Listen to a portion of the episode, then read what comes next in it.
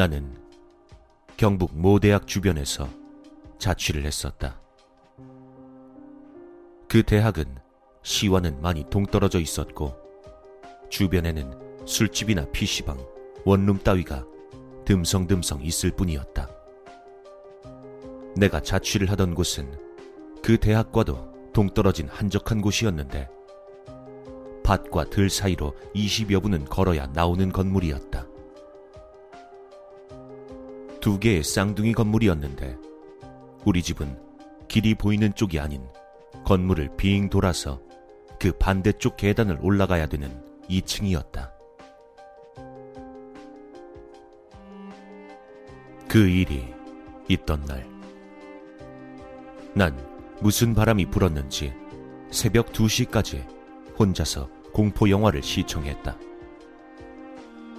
늦은 시간이었지만 영화가 제법 무서웠기 때문에 혼자서 자기가 꺼려졌다. 잠시 고민하던 나는 제일 친한 후배인 병철이를 부르기로 했다. 병철이는 나를 가장 잘 따르는 후배로 평소에도 우리 집에서 자주 술을 마시곤 했다. 무서워서 혼자 자기 싫으니 와달라는 말은 차마 하지 못하고 오랜만에 술이나 한 잔 하자며 전화를 걸었다. 하지만 병철이는 이미 시내에서 술을 한 잔 했는지 오늘은 힘들 것 같다고 대답했다. 아직 무서움이 가시지 않았지만 이 시간에 더 부를 사람도 없었기에 난 임시 방편으로 TV를 켜놓은 채 소리를 키우고는 잠을 청했다.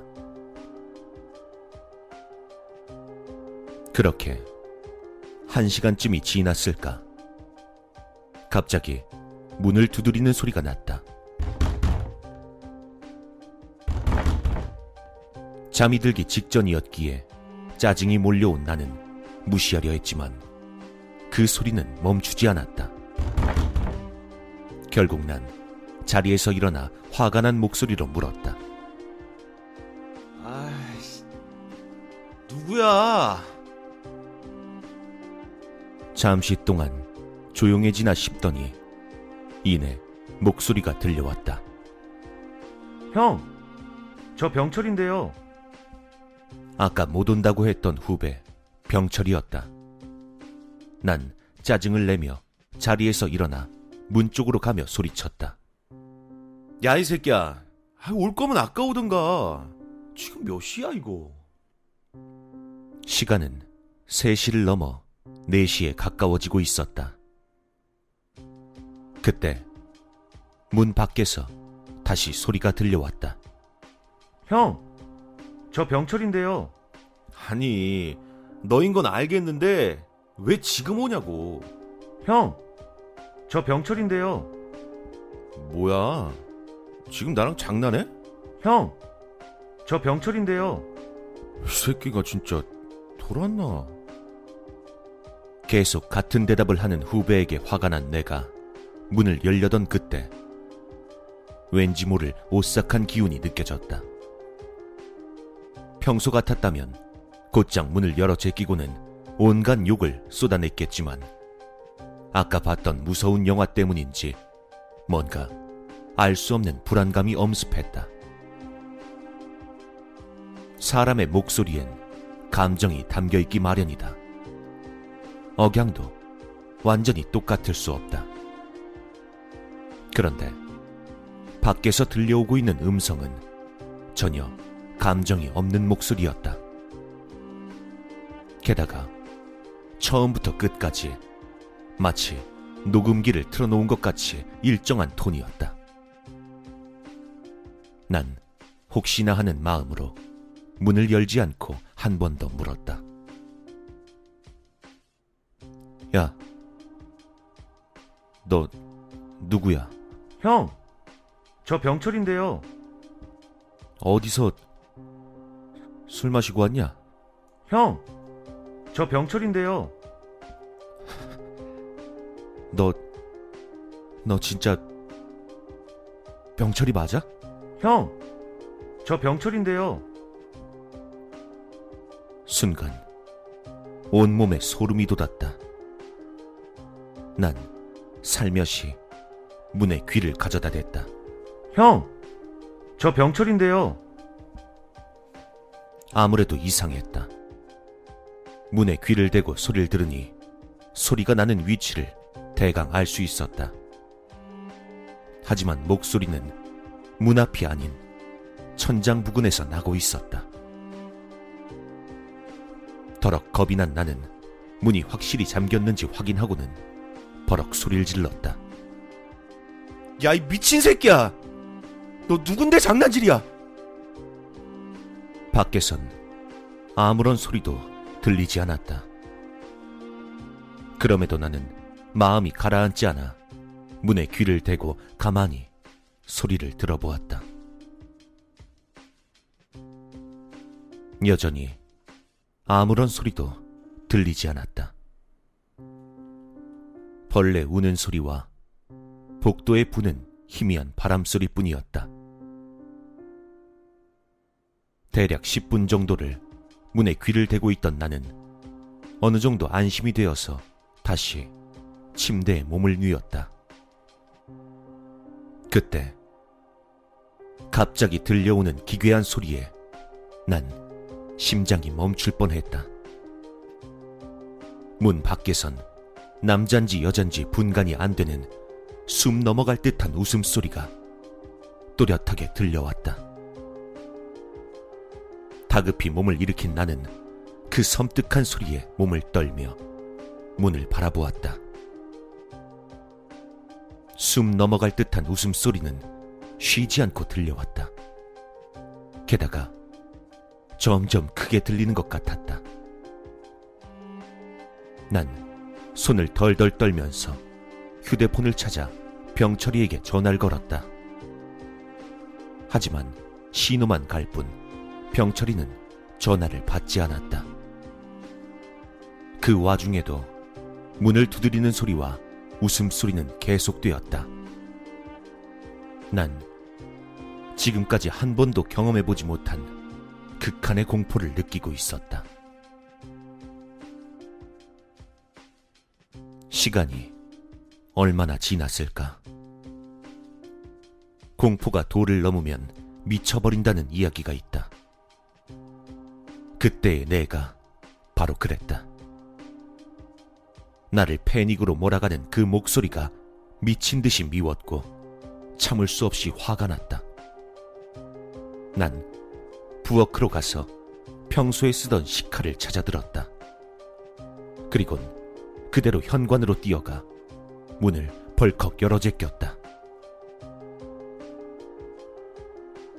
아무도 없었다. 나는 분노에 휩싸여 허공에다 미친 듯이 칼을 휘두르며 욕을 퍼부었다. 그렇게 한동안 화풀이를 하니 이내 치밀어 올랐던 화가 사라지고 다시 공포가 밀려왔다. 난 숨을 헐떡이며 주위를 둘러보았다. 여전히 아무도 없었다. 평소에 밝게 빛나던 센서로 켜지는 등도 켜지지 않았다. 그저 어두운 복도 너머로 보이는 야트막한 산만이 을신연스럽게 자리하고 있을 뿐이었다. 난 숨을 몰아쉬고는 집 안으로 들어가 문을 걸어 잠궜다.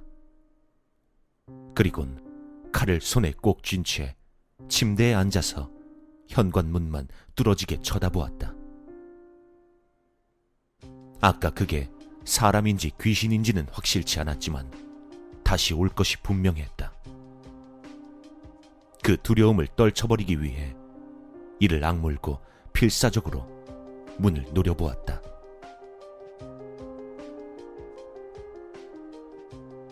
아침이 되었어도 잠은 오지 않았다. 시계를 보니 어느새 8시가 넘어가고 있었다.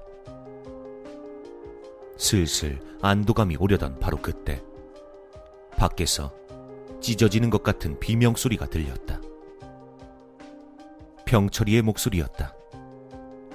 하지만 분명 새벽녘에 문을 두드리며 말하던 그 목소리와는 달랐다.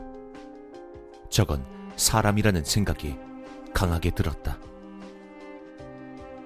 난 혹시나 하는 불안감에 칼을 움켜쥐고는 달려가서 문을 열고 밖을 보았다. 그리고 2층 복도 끝에 주저앉아 있는 병철이의 모습을 볼 수 있었다. 눈물나게 반가웠지만 내 입에선 욕이 튀어나왔다. 멍하게 주저앉아 있던 병철이는 날 보더니 급히 내 옷을 잡아 채서는 원룸을 벗어나기 시작했다. 난 속절없이 끌려서 건물 밖으로 나왔고 환한 햇빛을 보자 완전히 긴장이 풀려 그 자리에 주저앉아 버렸다. 그러자 나를 끌고 나오던 병철이도 내 옆에 털썩 주저앉았다. 조금 진정이 된 나는 어제의 일을 이야기해주기 위해 입을 열었다. 야, 내가 어제 형 자취방 당장 바꿔요. 야, 너 아까 뭐 봤지? 뭐 봤는데? 난 직감적으로 후배가 뭔가를 봤다는 걸 알아챘다. 병철이는 보채는 내 목소리에 하얗게 질린 얼굴로 빠르게 말을 내뱉었다. 그 이야기를 들으면 들을수록 난 온몸의 피가 다 빠져나가는 듯한 느낌이 들었다. 병철인 어제 술을 마시고 혼자서 찜질방에서 잤다고 한다. 아침에 일어나 휴대폰을 보니 부재중 전화가 찍혀 있었고 걱정되는 마음에 내게 전화를 걸었다고 한다. 하지만 내가 전화를 받지 않아 첫 차를 타고 학교에 들어와서는 내 자취방을 찾아온 것이다. 그런데 건물 마당에 들어서서 창을 통해 우리 집 안을 보고는 깜짝 놀랐다는 것이다. 병철이 눈에 비친 방 안의 풍경은 마치 온 집안이 피를 뒤집어 쓴 것처럼 새빨간색이었다고 한다. 너무 놀라 급히 2층으로 뛰어 올라왔을 때 병철인 분명히 봤다고 한다. 내 집, 현관 바로 앞에 떠 있는 사람의 얼굴. 몸통도 없이 오로지 얼굴만이 우리 집 현관 위에 위치한 백열등 바로 밑에 둥둥 떠 있는 것을. 그걸 본 병철이가 비명을 지르며 주저앉자 얼마 뒤 문이 열리며 내가 뛰쳐나왔다고 한다. 내가 욕을 하는 사이 둥둥 떠 있던 그 목이 스르륵 움직여서 우리 집 안으로 들어갔고 그 모습을 본 병철이는 가타부타 말 없이 나를 밖으로 끌고 나왔다고 한다. 그 이후 한동안은 자취방 근처엔 얼씬도 하지 않고 병철이와 같이 지냈다. 그렇게 한 달이 넘도록 살다가 어느 정도 마음을 정리한 후 친구들과 함께 조심스레 내 방을 찾아가 보았다. 내가 뛰쳐나오기 전 모습 그대로였다. 하지만 그날의 충격이 너무나 컸던 난 불이 나게 짐을 싸고 도망치듯 나와서 다른 방을 잡았다. 그때 그건 뭐였을까? 그것의 정체는 여전히 알 수 없지만 지금도 그때를 생각하면 소름이 돋는다.